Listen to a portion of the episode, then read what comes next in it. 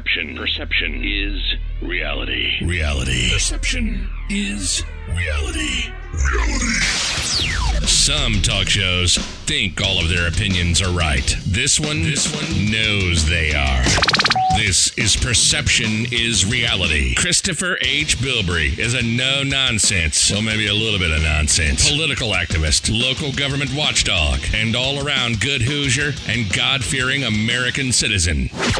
Is this guy for real? Holding lawmakers accountable and educating citizens on the importance of participating in their local government with a dab of national and world politics and a little pop culture and maybe some real-life common sense. This, this is, is Perception is Reality. And this is Christopher H. Bilbrey. Well, hello there, ladies and gentlemen, and welcome to this one hundred ninety-third episode of Perception is Reality. I am your host, Christopher H. Bilbrey. It's great to be with you. Thank you for clicking the link and giving me a little bit of your time. I have a wonderful, wonderful episode planned for all of you. In just a few moments, we're going to be joined by none other than Mister Jeff Maurer. He is the Libertarian candidate running for Indiana's Secretary of State's office. That's right, he's coming back for his second interview with us. For those of you that have been here for a while, you'll remember we had Jeff on back in May, and we had a great time with him. That was a great interview, and we wanted to get him back on to dive a little bit deeper in his campaign and talk about the office a little bit more. So he's going to be joining us on the phone in just a few minutes. But before we do, I want to take this time to definitely say we have had uh, a first interview with him. That was episode one eighty-seven. And so for those of you that have not heard that episode, please, after you listen to this episode, go back and listen to that one.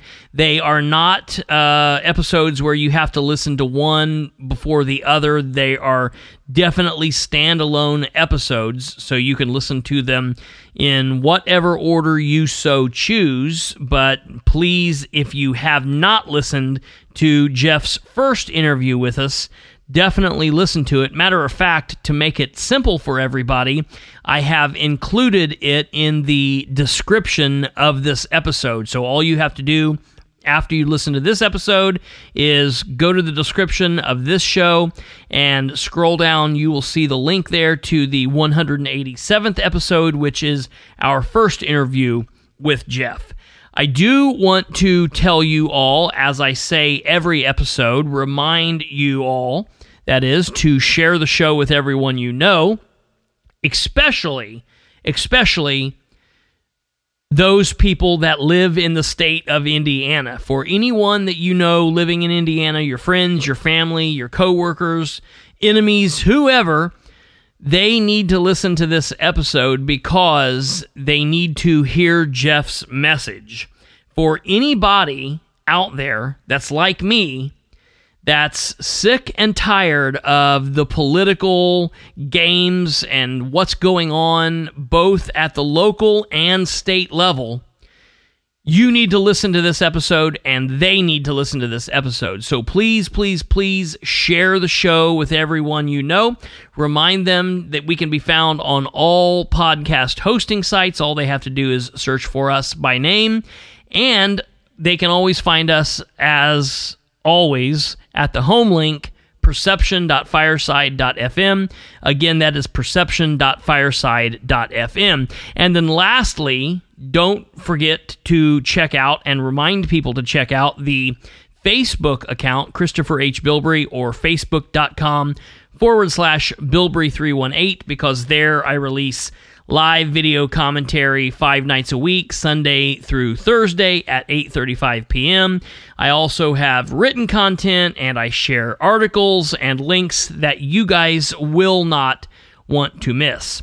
So as I was saying, this is a big show, and Jeff is an important candidate, and this is an important office, because for anybody out there that is tired of the status quo, For anybody that's tired of how things are going, whether you're a Republican or if you're a Democrat or if you're an independent or if you're somebody that's just getting into the game because you're tired of how things are going, specifically at the local, whether you're in a town, city, or county area, or at the state level, if you're tired of what's happening, this race is very, very important. And we'll get into all of this with Jeff, but just remember, we want him to win. This is the man that I am picking, that I am getting behind, I am supporting, and I will be voting for in the twenty twenty-two November general election.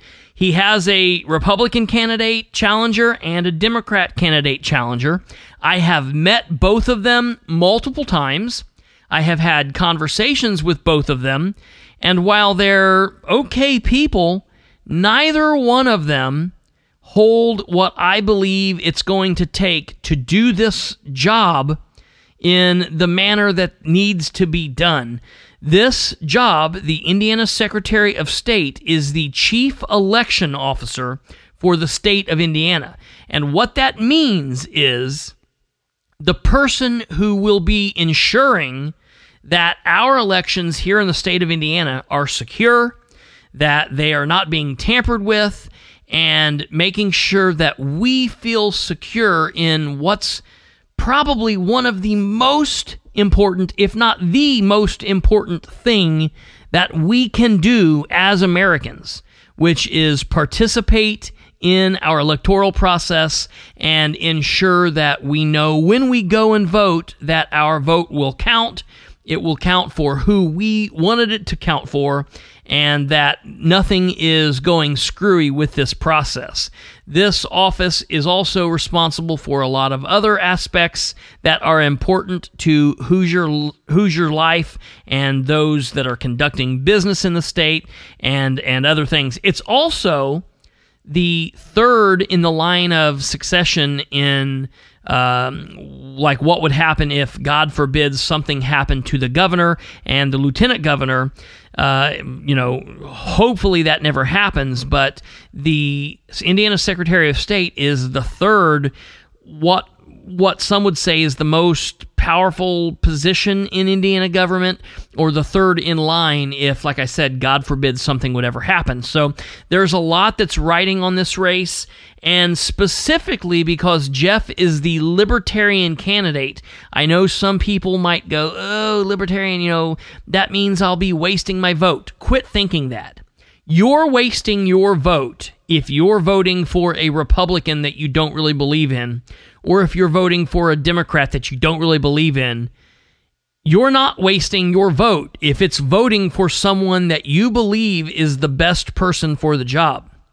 Remember, ladies and gentlemen, that Libertarian Donald Rainwater did a very good job of giving it all he had, and he came damn close to being in a position to be the governor of the state of Indiana. I hope Don runs again in the future, but we know that Libertarians have the power.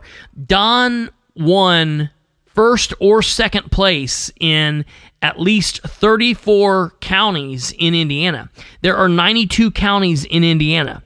If this gentleman, Jeff Maurer, can win first or second place in any of those counties or any others, every county that he gets at least second place, if not first place in, he will change the political field in that county for at least the next four years. Because if he gets first or second place in that county, then Libertarians will get a seat on that county's election board for the next four years.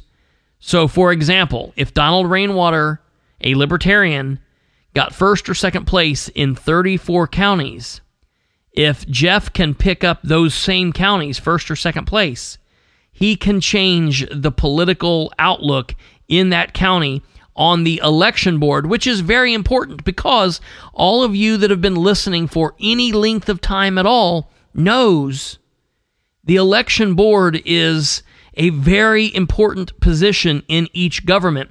We watched election boards all over Indiana make incredibly horrible decisions back in the early, early months of this year, in February and March, when they were basically stopping candidates from being able to run for office. So we need a change at the county level in that way, and we need to get this man in this position. He has to at least win second place. What's better than that is if he wins first place. And then the other aspect of that is, across the board, if Jeff at least gets ten or more percent of the overall vote, he will get libertarians for the entire state primary ballot access. And that is very important. Right now, libertarians do not have primary ballot access. They're not on the ballots when we go to vote in May. Basically, they have a convention and they pick their own candidates, and then they are only on the November ballot, and that's the one that matters. But it's a big deal if they have primary ballot access, because they have access to a lot more voter information, and it's just, it's very, very important for that to happen. So, of course, we want him to win. We want Jeff to become the Indiana Secretary of State. But there is a lot that rides on his campaign, even if he does happen to come up short, which we don't want him to. And I'm going to say right now, we're going to do what it takes to get him across the finish line. But just keep in mind, finishing second or first in any county will change politics in that county, at least for the next four years. And if he finishes with at least ten percent all across the board of voter turnout, then he changes politics across the Indiana landscape, and that's an amazing thing. So we're going to take a quick break, and then when we come back, we're going to be joined on the phone uh, by Mister Jeff Maurer. I do, again, want to say, please, please, please, listen to this show. If you have not listened to his first interview, after this, go back and listen to that. And please share both of those shows with everyone that you know. Ladies and gentlemen, you're listening to this one hundred ninety-third episode of Perception is Reality. I'm Christopher H. Bilbrey. We'll be right back.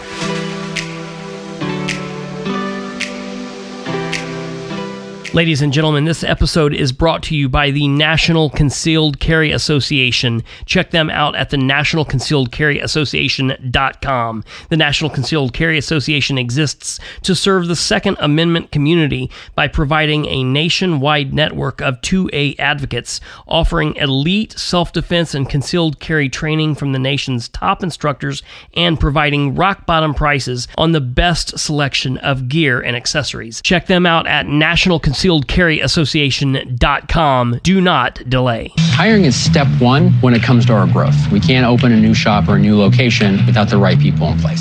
I couldn't keep up until I found ZipRecruiter. ZipRecruiter helps us get out there quickly and get us qualified candidates quickly. They sent us applicants that matched what I was looking for. I've hired for every role: entry-level technicians, service advisors, store managers. ZipRecruiter helps me find all the right people, even the most difficult jobs to fill. ZipRecruiter, rated the number one hiring site. Try it for free at zip recruiter dot com slash fox.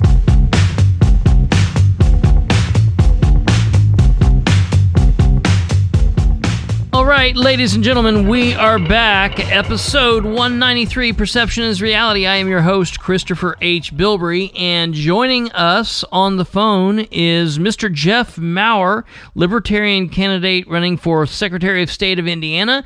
Jeff, it's great to have you back with us. Chris, it's good to be with you again. It's my pleasure. I think last time we talked to you was towards the end of May, and man, since then, you guys have really been moving and shaking. You've been all all over the state, appearing at various different fairs and and political events. I've heard you on many different radio programs and other podcasts, and I love that you guys are out there getting the message out. So I guess the best place to start this interview is, how are you feeling? How do you think things are looking, since we're now in September and we're this close to the big day in November? How do you think things are going for you guys? Things are looking really good. Uh, I'm actually having a ton of fun getting the message out, getting to hear back from our neighbors, right? Our fellow Hoosiers, who are seeing these as real solutions. Uh, one of the most exciting responses I get is people asking not just about the solutions as well, but about what happens when libertarians, when the Libertarian Party gets uh, ten percent or second place finishes in counties. So the idea that not only do we have solutions, but that this is winnable, that is creating so much excitement. Uh, been cutting radio ads. Those are about to go on uh, across the airwaves, across the state. So there's just a lot of things happening. Uh, I've got a couple T V interviews uh, lined up that will be on air and uh, broadcast live as well. So there's just a lot of momentum, a lot of focus, a lot of interest. And if you look at the bigger picture nationally, we can see that there's a lot of national focus on these Secretary of State races. Um, and in my case, I have a Democrat and a Republican opponent uh, who are extremists in their own ways. And so my campaign, myself, I find myself right in the center, and it's doing exactly what I want to do, bring real solutions for common sense Hoosiers who are just exhausted with the status quo. I'm sick and tired of being sick and tired. And so many of our neighbors are that. And so talking about the solutions, audits and receipts, the things that we, actions that we can take today to make it better tomorrow, that gets people excited. So to answer your question, the campaign is great. I love it. I absolutely love hearing that. And I'll tell you, right there in that answer is the key to what I've been talking about over the last several episodes of my podcast, is just feeling fed up with what's going on, fed up with what we're hearing out of the right, fed up with what we're hearing out of the left. It doesn't matter if somebody in office is a Republican or a Democrat at the local or state level, really even the, the federal level. It seems like all they are doing is giving us the opposite of whatever the other person is saying, and that's not an answer. That's not anything that they are giving us that is something that makes anybody feel better about what's really going on, and you are actually having solutions and talking about what you can do in this office when you win to make Hoosiers' lives better in the areas that you will be in control of. And that's what I think people need to hear, and it's it's really important that people understand. And, and I've really been talking about this. Anytime I talk about you or talk about this race, that you have, and this race has the potential to really change a lot of the political landscape in the state of Indiana, uh, all across the state and at the various county levels, because of the various aspects that are tied to the race, the ten percent situation and what happens if you get second or first place in various counties. And that just ties in with what we've been talking about here in a lot of the last several episodes, and I feel like your message should should really radiate with the listeners out there, and it's very important that they share this message. So last time, of course, we talked about who you were and why you're running and kind of an overview of everything. But this time I kind of want to get into a little bit more of the nuts and bolts and kind of let you talk a little bit more about all of that. But if if you will, it's very important right now, especially with everything going on, how how timely this is, because, you know, it's kind of mind-numbing. But of course, we still have people out there talking about the twenty twenty election and people talking about, was it stolen, was it not stolen, how secure are elections, and, and all of this.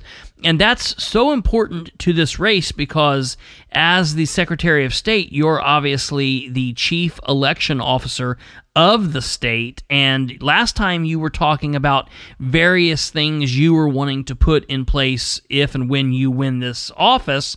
And so if you can, just kind of remind the listeners a little bit about what you would be implementing and talk about the ins and outs of all of that and why that's so important. Sure. Uh, lots of meat there. So let's get into it. let's see the big picture. As Americans, we're free people, right?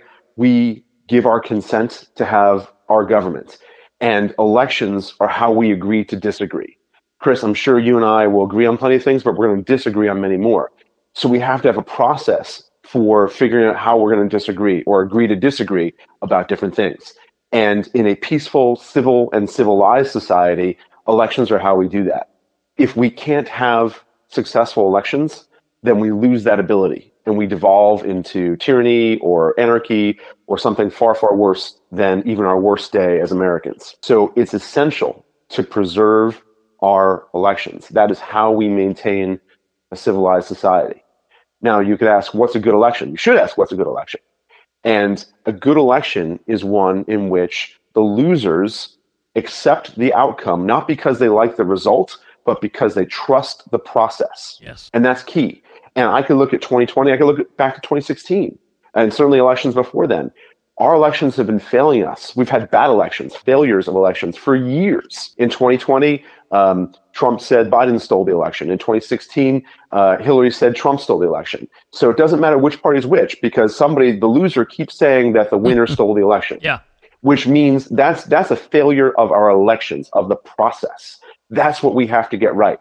And if we lose that, we lose our civilization. This is critical. This is critical to who we are as Americans. This is critical to who we are as Hoosiers. We have to get our elections right. So how do we do that? There are all kinds of fancy words, um, and my Democrat opponent, it speaks beautifully and explains the problem very, very well, except that there's absolutely no action there. There's nothing other than vote for me that sit, explains how we're going to make tomorrow different than today. We have to take action to do something different, and that's where I'm focused on solutions that have actions. And I want two things primarily, receipts and audits. That will move us toward these big words of election integrity, of security, transparency, accountability. What does that mean? Show me. Well, receipts and audits are going to do that. These are actions that we can take today to give us different results tomorrow. The first thing is a receipt for your vote. Chris, I want I want this selfishly. I'm running because I want this for me. Yeah. And coincidentally, I'm going to give it to you too because I'm a libertarian and I want uh, you know, to practice the golden rule. What's good for me is good for you. So I want a receipt for my vote. I want to be able to go to the ballot, uh, the booth, the voting booth, to get a printed receipt for my vote that shows me when, where uh, I voted, a ballot number, and a unique code, like a two-factor authentication that you use on your phone all the time, and to be able to go online and look it up and track my vote just like it was an Amazon or a FedEx package. Absolutely. That will give me the certain, I can't see what's in it, right? You can't see what's in it, but so I, the secrecy of my vote is still preserved, and that's paramount, but I can see that my vote has been received. I can see that it's been counted. I can see that it's been audited. And those three things, tracking it through that process, is what's going to give me the confidence to know that my voice has been heard, that the election's correct. So if we were looking at this from a financial auditing perspective, we'd call that inclusive testing. But what about exclusive testing? So somebody, whether it's you or one of your listeners or one of your neighbors, somebody somewhere in Indiana is going to say, well, what about the one hundred thousand dead people who woke up and voted on election day? And for them, we need exclusive testing or a different kind of auditing. And for that, we need a true, what's called a, a risk limiting audit. Before we get into um, what auditing, quote unquote, exists today, let's talk about what we want. And so we want a comprehensive audit that really looks at everything and catches anybody um, trying to compromise or defraud the elections. And there's always going to be some new innovative way to, some new game, some new trick, some new uh, way to have people vote or cancel votes or remove votes or add votes, whatever it is, the audit's going to catch that. And that's why we have to have a comprehensive audit. So those two things together, and one is um, needs the other, right? The receipt needs the audit, and the audit needs the receipt. Those two things together don't take anything away, right? You still have everything you have. You have early voting. You have vote by mail if you want. I'm not testing any of that. I'm not taking any of that away. So there's no accusations of voter suppression. I'm not having any of that. I'm giving you something more. I'm giving you audits. I'm giving you receipt. And those two additional things will give you the confidence that the election results, whether you like them or not, are at least accurate. That's absolutely very important. And uh, like we said last time when we talked, because it was right after the primary election, I said that, you know, I, I was kind of in a, a unique situation because for the first time, we were actually given little strips of paper when we left that said, you voted on such and such a date in the May twenty twenty-two primary, blah, blah, blah, blah, blah, blah.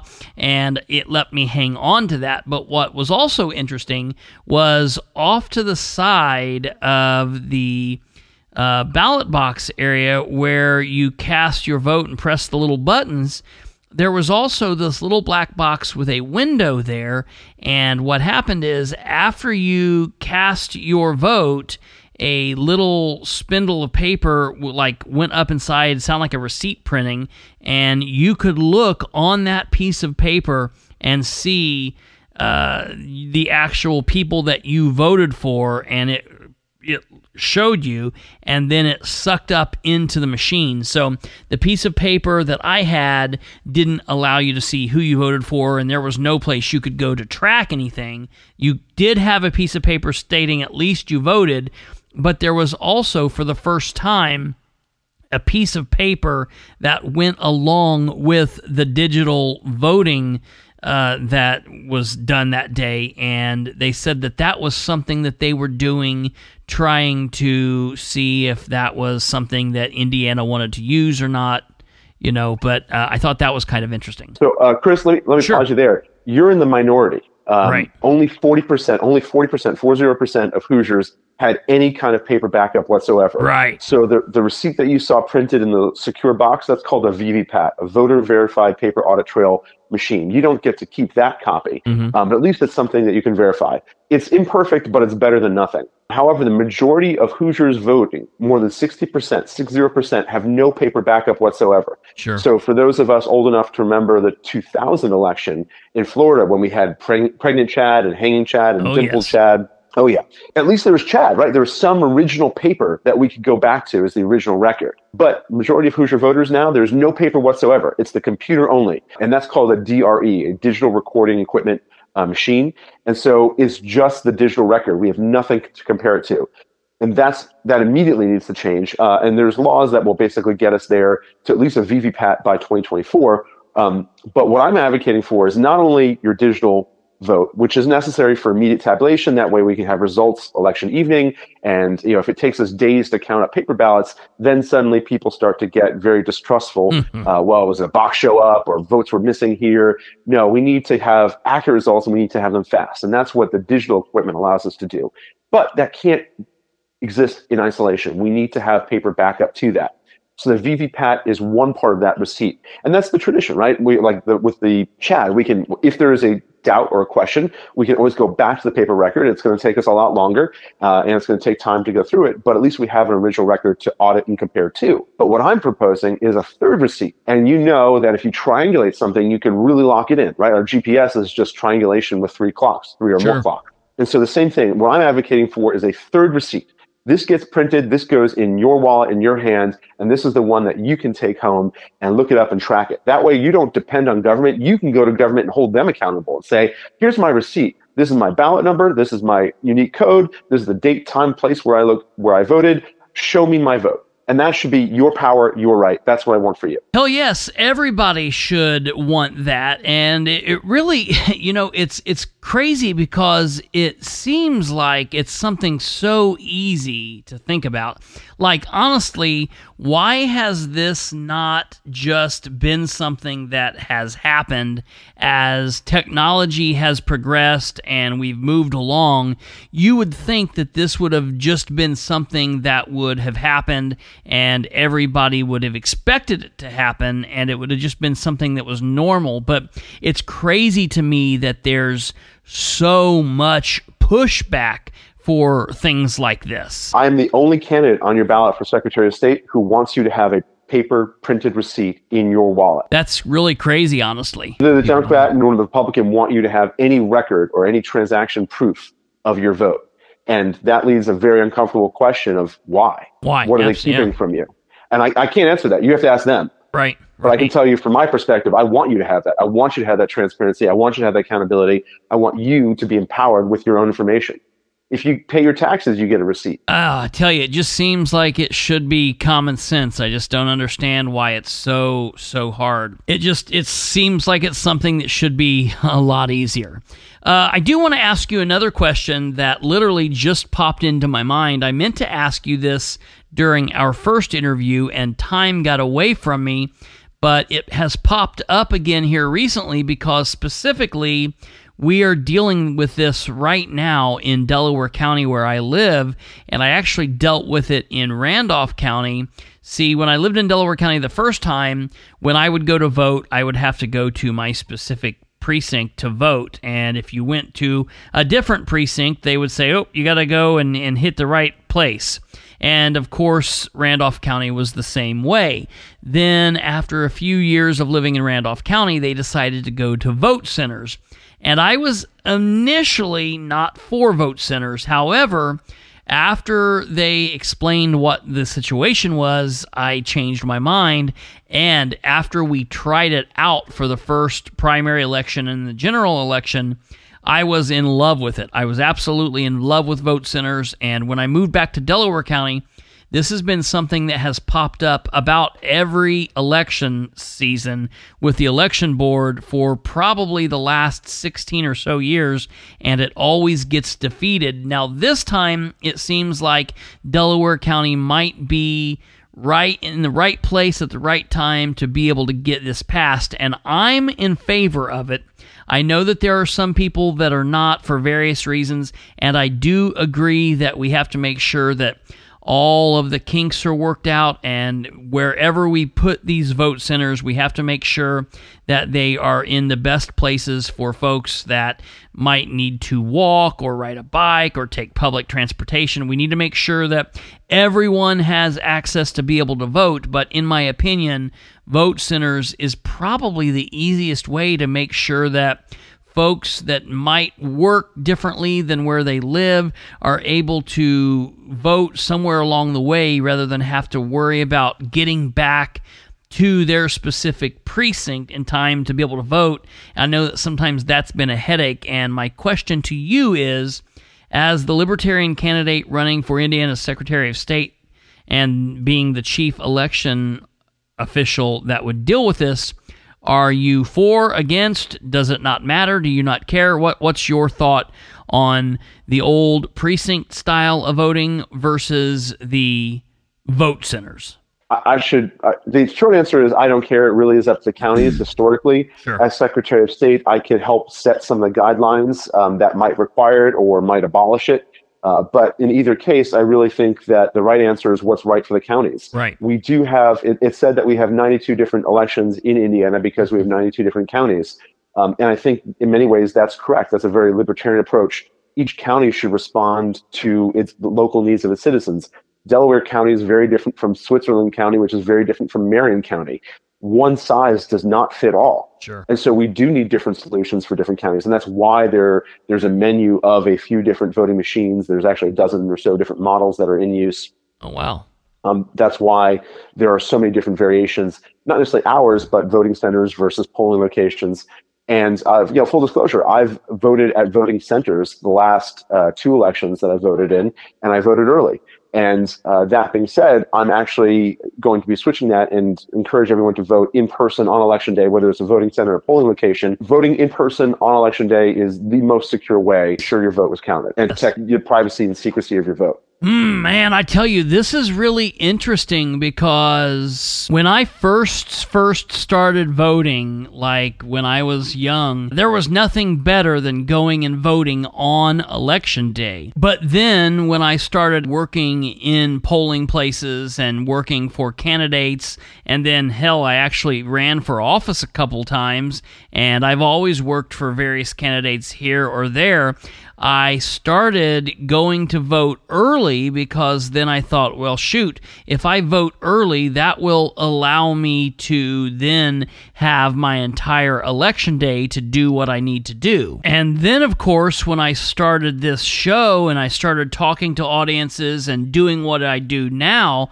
I have started telling people, go and vote early. First day, go get it done, get it knocked out, and get it in the can. And Now, I do have a little bit of the conspiracy bug inside me that will say, well, wait a minute, what if this is a way they can, you know, get rid of those, or what if they don't count, or this or that? And I always get pushback from various people that say that, but my whole thing has been trying to get the people to get up, get out, and vote, and try to increase numbers, and I have always looked at it from the mindset that the more people that we can get to go vote in the twenty-eight days beforehand is going to be all those more amount of people that are actually able to vote. And I've always thought, man, maybe I'm actually talking people into vote that otherwise would not have voted. But you're saying that you're changing your mindset and you're actually going to start going back on Election Day, and that you're advising other folks to go on Election Day and vote in person. Now, obviously, I understand that we both would be understandable to the idea that if something's going to have you out of the area and you won't be able to be there on Election Day, or, you know, you're bedridden or something's going on that you have to vote early, you have to mail in vote, or you have to go to a voting center early to vote or do something like that, then yes, that makes sense, and do what you have to do to get that vote in.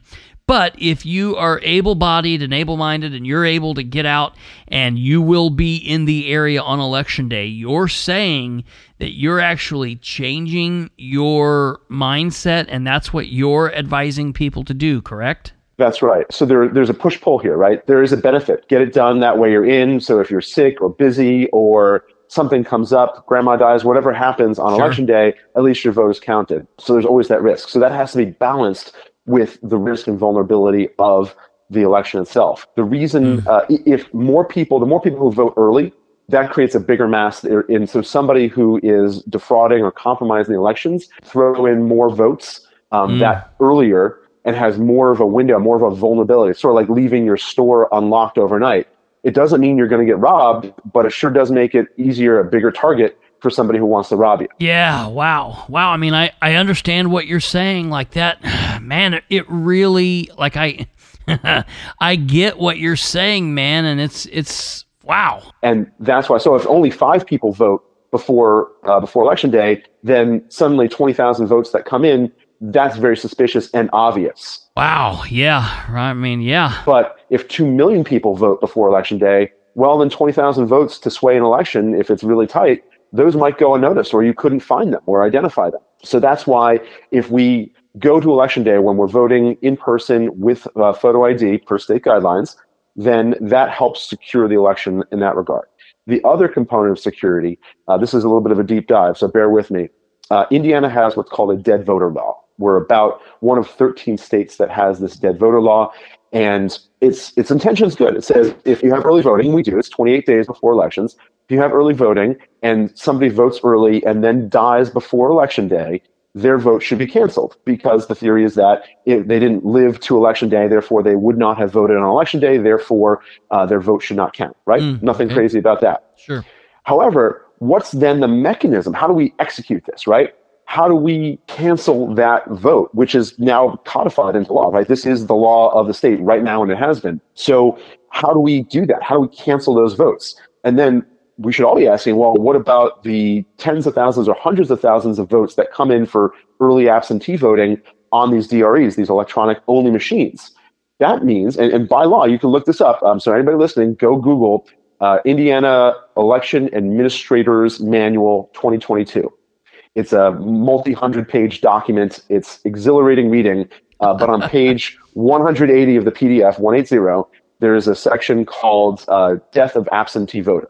And it's three paragraphs, easy plain language. These are the, this is the instructions from the Secretary of State to all the county clerks. This is how you run an election. This is what to do if this happens. And the instructions are plain as day. It's you have, there is a unique identifier associated with every vote cast early voting on a D R E, and the county clerk is responsible for going in, looking up that unique identifier, and somehow going in to cancel or delete that digital vote, oh. which means that all of our votes are not only stored for up to twenty-eight days, digitally. And we don't know if that's centralized or wire, wirelessly connected or wire connected. We don't know how that information is stored, where that information is stored, who has access to it. But not only that, but there's this unique database of unique identifier numbers by law, and that enabled, that means your vote is not secret. Mm, Somebody, yes. In fact, the county clerk is mandated to be able to look up to know that you have died, to be able to find your specific vote and to be able to cancel it, which means that they could find out who you voted for. Mm. And so all this data is created and stored somehow, and it's not clear who has permission to access it, what audit trail is created. So if the county clerk goes in and deletes one record, okay, that's correct. But what if they delete two? Or what if one of their staff has their password, logs in and deletes ten thousand? Who who audits this? What documentation is created to authenticate these activities? Yeah. And that is completely unclear. So all of this is just, and maybe nothing's wrong. I hope nothing's wrong. But I do know this is one massive vulnerability, and that is why I encourage people to vote in person on election day. Wow, I, I've got to say, uh, I'm I'm I'm shook. I'm honestly shook because I, I've never really considered that. And although I have always had the little piece of me that has always kind of been cautious of that, and I have had, like I said, people that have always pushed back and said, you shouldn't be telling people to vote early, you know. But I've always said, uh, you know, it is what it is. But, man, you have really, really caused me to consider that. And I'm going to be looking into this. And, and I'll be honest, I I really could see deciding to change my outlook and just telling people the same thing that you're saying, that they need to vote on the day, and unless they just cannot get out, or for some unknown reason they, they just they need to vote early. If if they don't need to and they can hold off, they need to do it on the day. I I gotta be honest, I, I really uh I'm shook because I, I think I'm going to flip how I how I look at this from now on. That's that's interesting. Also, I do want to mention real quick before we move on, anybody that is interested in looking at that manual that he mentioned, the Indiana Election Administrators Manual twenty twenty-two, I will have a link to that entire manual. Plus, I will have a link to just that specific page. That way you can look up and verify what he's talking about. If you want to look at just the page on one eighty, or if you want to look at the entire manual, I will have links to both of those in the description of this episode. This is probably as good a place as any to say that we need to take a quick break. When we come back, we will have more from Mister Jeff Maurer, the Libertarian candidate running for Indiana's Secretary of State. Ladies and gentlemen, you're listening to this one hundred ninety-third episode of Perception is Reality. I'm your host, Christopher H. Bilbrey. We'll be right back. Perception, Perception is, is reality. Reality. All right, guys, we're looking for new commercial ideas to promote the Lawnmower four point oh below-the-waist trimmer. Now, we're really trying to avoid any testicle or butt-shaving innuendo for this ad, so let's try to keep it classy, okay? But why, sir, should we beat around the bush? We'd really rather focus on how the skin-safe technology helps reduce nicks and cuts rather than the area that we're shaving this time. Uh, may I offer a rebuttal? Why did you say rebuttal like that? Guys, let's focus. Let's talk about how it's uh, waterproof for anybody who wants to shave in the shower. I'm sorry, but this is an asinine idea. Yeah, I think it's completely cockamamie, if you ask me. Guys, now listen, I don't want to be a dictator here. If you're a dictator, does that mean that you can punish us under the penal system? We don't need to resort to children's bathroom humor. Let's talk about how the Lawnmower four point oh has a travel lock. It won't turn on in your luggage. Let's talk about how it's a new adjustable guards and an L E D light. Be better than fallen butt chucks. What do you say, guys? What do you say? Well, I'm glad we got that rectified. Like, like rectums. Right? Was that good? Did you like that one? Oh my gosh. That was so cool. Oh my gosh. Good work. I give up. You're all animals. All of you. Go to manscaped dot com and order your Lawnmower four point oh today.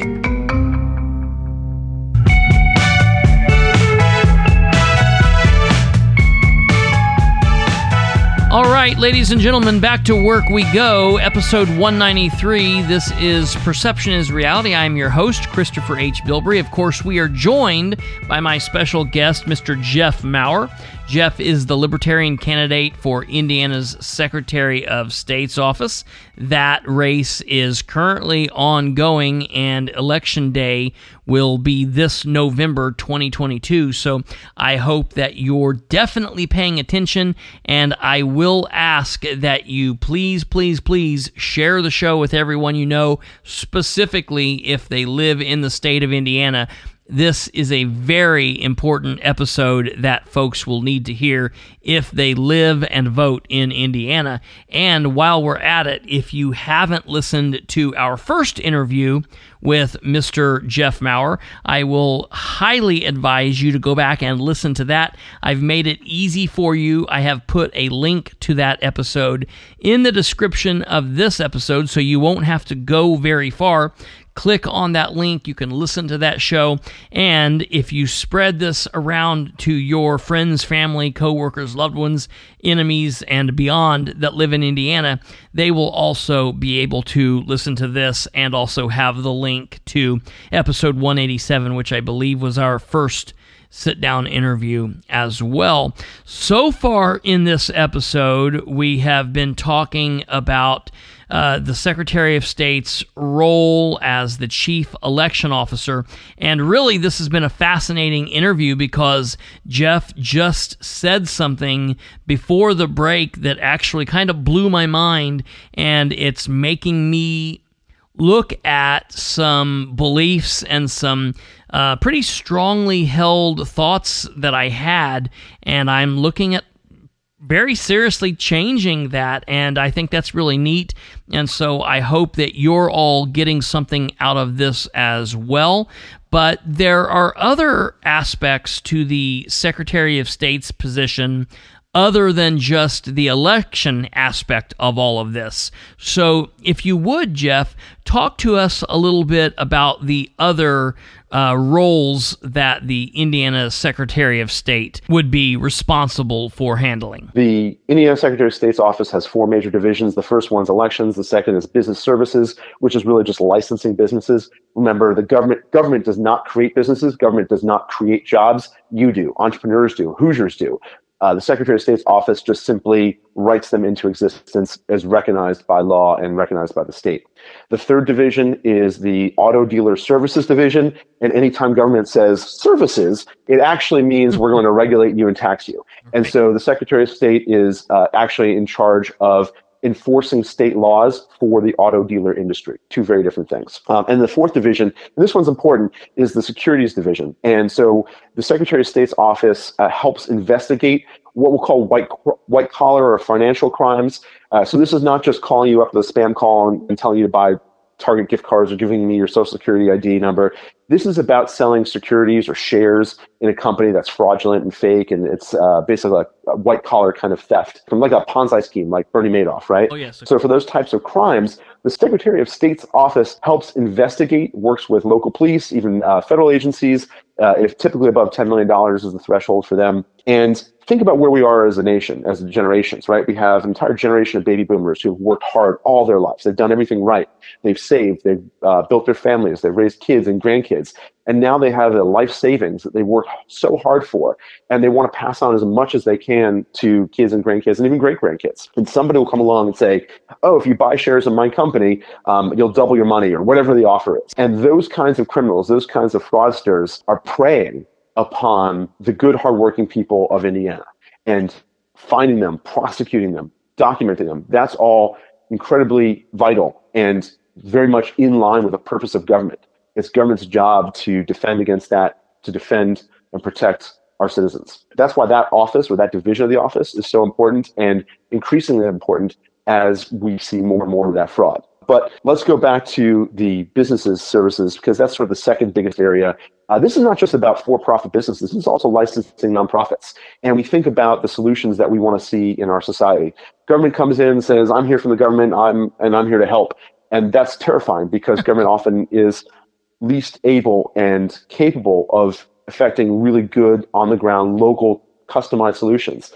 Think about all the organizations, the nonprofits in your community, uh, Feeding the Homeless or Habitat for Humanity, or all these organizations that do phenomenal work. Um, and they're nonprofits. So we have to make it easier for nonprofits and businesses, and certainly for-profit businesses, for people to organize, to form their structures, to have government get out and stay out of their way as they're doing that critical work for our community. And that's most important to me as Secretary of State, is to make it easy for businesses and nonprofits to get formed and get started. Um, the more I can get government out of your way, the better. But more than that, it's a leadership role. And this is my background. My background's in business. I uh, managed a three hundred million dollars uh, budget that I was in budget finance for for a number of years. I worked in clean tech and the trucking transportation sector. I founded my own business here, a V R tech startup in Indiana. So I've been on the user side, the customer side of the office before. And so I've done this myself, and I've seen it firsthand. And what we need is a champion for Hoosier innovators and entrepreneurs, our neighbors who are, have big ideas and dreams and are building businesses to serve their customers, build their dreams, and feed their families. And we need a champion for them, for our homegrown businesses. I'm not talking about millions of dollars for rich Taiwanese companies to come over here and relocate five jobs. No, I'm talking about helping your neighbor who has a dream in a in a garage or a kitchen or wherever. Let's build that business. Absolutely. I think that is exactly what those across the Hoosier state need to hear. I believe that is what makes us such a great state. And I really hope that the listeners out there are really soaking in what you're saying, and it's, I hope, firing them up. And then, like we've kind of talked about, and, and I'm I know I'm kind of saying a little bit more than you, I really hope that they are comparing what you're saying to what they're hearing uh, and or not hearing from your opponents, because it's just absolutely night and day difference. And uh, that's why you have my full support, and I will continue beating that drum uh, until the election day. So real quick, before we start to wind down, um, for those that are listening that, uh, you know, maybe are not so Uh, in the weeds, maybe aren't getting as deep as I tend to get, or those that love politics tends to get, kind of give us like the elevator pitch, or uh, mention the things maybe that you feel that are important that we haven't hit upon, or give us what you feel is important that people need to know that maybe they don't already know Uh, about you and about your race for the Indiana Secretary of State's office. Sure. We'll touch on a couple things quickly here. Uh, number one is my Republican Party. If you're sick and tired of, of what you see, of status quo, you're wasting your vote voting for Libertarian. I hear that all the time. Yeah. You're, you're the one wasting your vote by voting for more of the same thing that you don't want and you don't like. A Republican has held the office of Secretary of State for the last nearly thirty years. My Republican opponent now won't even make public appearances. There's not even a contact button on his website. Check that out. Mm-hmm. He is totally unaccountable. He has so much disrespect and disdain for you and for me that he won't even allow you to talk to him. He won't even tell you where he is. He won't show up for a debate. If your ideas are so bad that you're afraid to defend them publicly, you failed. And that's what we have. That's exactly what we have. That's who my opponent is. That's why I'm running, because we have no accountability in government. They are so arrogant. They are so much a supermajority. They are so disrespectful of we, the people, that it's time to call them out on it. That's why I'm running. So if you're sick and tired of that too, then you are not wasting your vote voting for a Libertarian. And if we can look at our elections and just remember this, if we count our votes the way we count cash, like counting a cash register or drawer at the end of the day. If we count our votes the way we count cash, we're going to have the elections we deserve. I love that. I, and I've got to say, now's the time, ladies and gentlemen. I don't care what side of the debate, what side of the argument that you're on. If you have said, heard, been a part of the whole argument for the last two years about the twenty twenty election, I don't care if you're saying something was wrong with it. I don't care if you've said, no, nothing was wrong with it. If you have said, boy, I, I just wish that this would go away. I wish that things were better. I wish that the other side would shut up. I wish that I could prove that things were better. Then this is your solution. We actually have a candidate who is offering us a way to fix the issue, to make the problem less of a problem, and to make our elections, at least here in Indiana, more secure. And I think it goes back to the whole argument, uh, the whole train of thought that you get the government, you get the kind of politics that you deserve if you want to work to better the situation. We, at this point, have a solution that can help us, specifically in this area. And that situation, that that that person, that answer to the problem, in my opinion, is Libertarian Jeff Maurer. I, I absolutely believe that we have the opportunity to fix this issue. And it's an issue that has been on everybody's mind for like the last two years straight. So it's not something that's not an issue. It's not something that just a few people are talking about. This is a major, major issue that is being discussed everywhere on one side of the argument or the other. And uh, I just have to say, folks, you get the government that you deserve, and you get the government that you ask for. And if you don't do the work, and if you aren't part of of getting the candidate in the position that you want them to be in, then, in my opinion, you're part of the problem. Where can the listener go to find you on social media, read more about you, and connect with you? Unlike my opponents, uh, you can find me very easily, maurer for indiana dot com. That's M A U R E R for indiana dot com.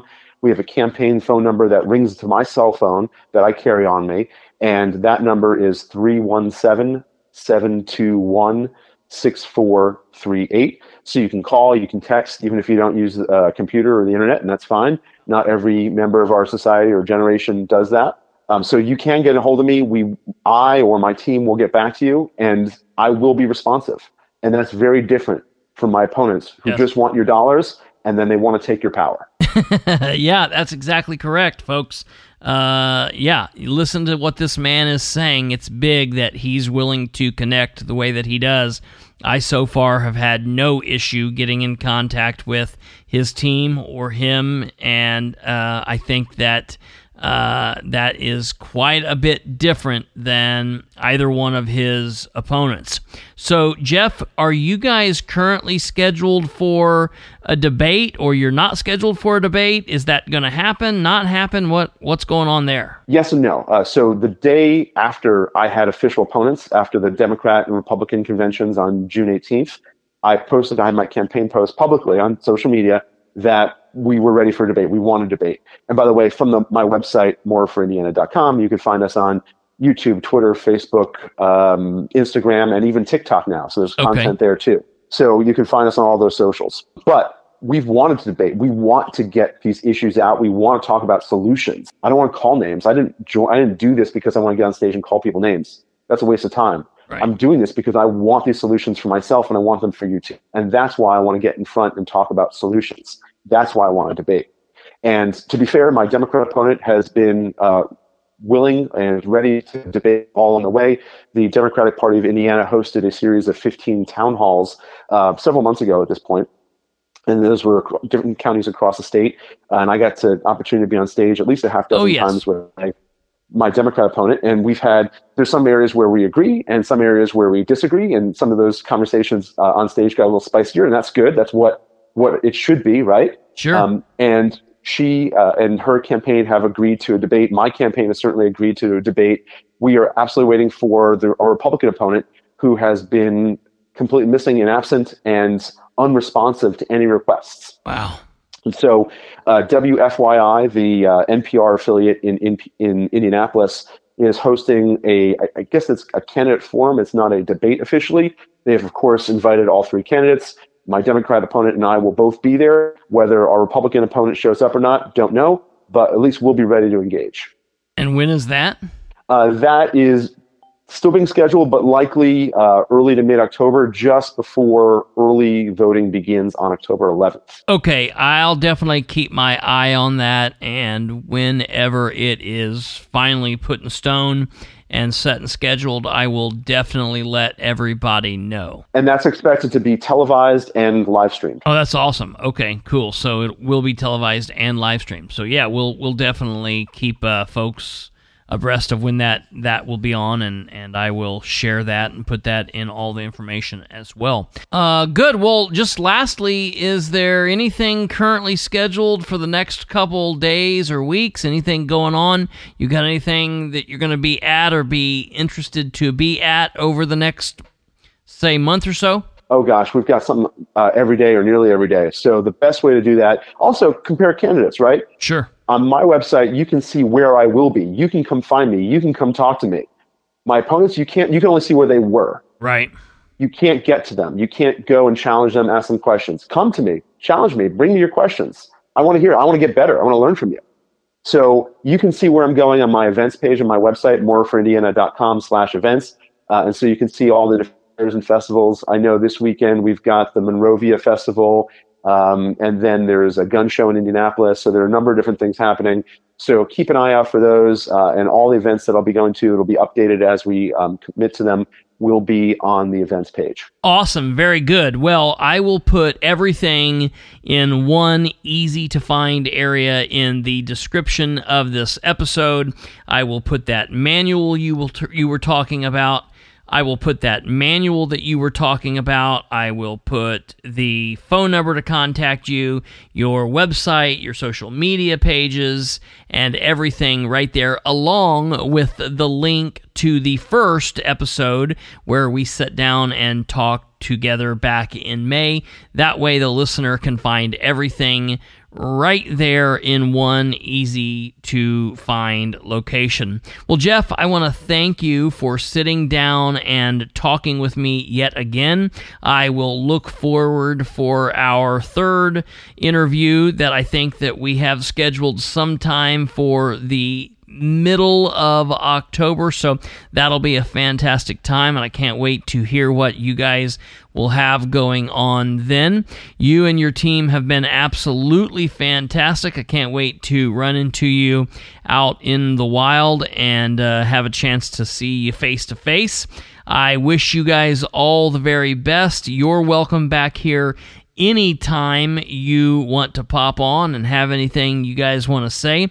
Thank you very much for taking your time to sit down and talk with us. I know that you are extremely busy, so thank you very much for that. Well, I sure appreciate it, Chris. Uh, very grateful for your support, but also your challenging questions. So keep that up. Um, hold everyone accountable, myself included, m- me first and foremost, and hold all of our elected officials accountable. Hold all of our candidates for office accountable. Ask them hard questions. Ask me hard questions. That's what we need to do right now as Americans and as Hoosiers. Um, and I'll end with this. The preamble to our Constitution includes mandates that we form a more perfect union in order to form a more perfect union. That's our responsibility as Americans. It means we have to do the work. We have to take action. We have to have solutions to form a more perfect union. We can't just sit around and complain about it. We need to do. And I'm asking for your vote so that we can do together, so we can take these actions, audits and receipts, and form a more perfect union. Absolutely. I couldn't think of a better way to end it. Thank you very much, Jeff. Ladies and gentlemen, we have been speaking with Mister Jeff Maurer, the Libertarian candidate running for Indiana's Secretary of State's office.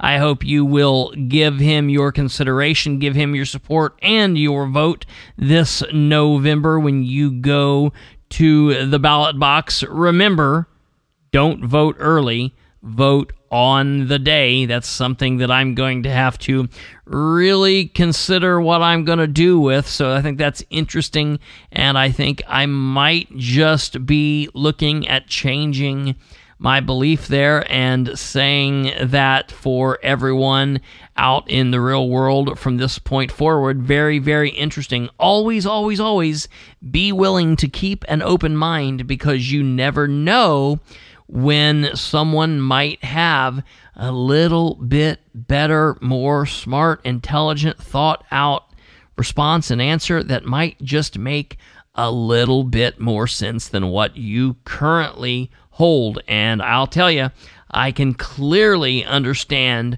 where he is coming from. Ladies and gentlemen, I want to thank you for listening to this interview. Please, please, please share the show with everyone you know, specifically if they are voters in Indiana. If you have any questions of me, you know how to get in contact with me. You can hit me up on Facebook at Christopher H. Bilbrey on Facebook, or facebook.com forward slash Bilbrey318.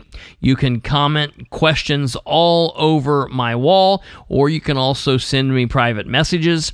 You can also email me at khbilbrey at gmail.com.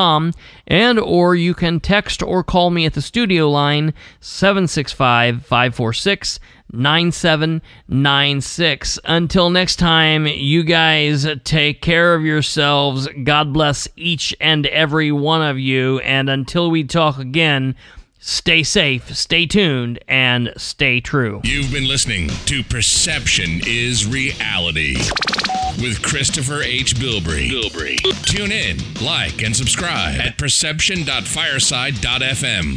Hook up on Facebook at facebook.com backslash Bilbrey318 and on Twitter at P I S R Bilbrey. Email khbilbrey at gmail.com. Or get off your butt and call the show at seven six five, five four six, nine seven nine six. Till next time, remember, perception, perception is, is reality. Reality. This has been Perception is Reality with Christopher H. Bilbrey, where we aim for better government through citizen involvement.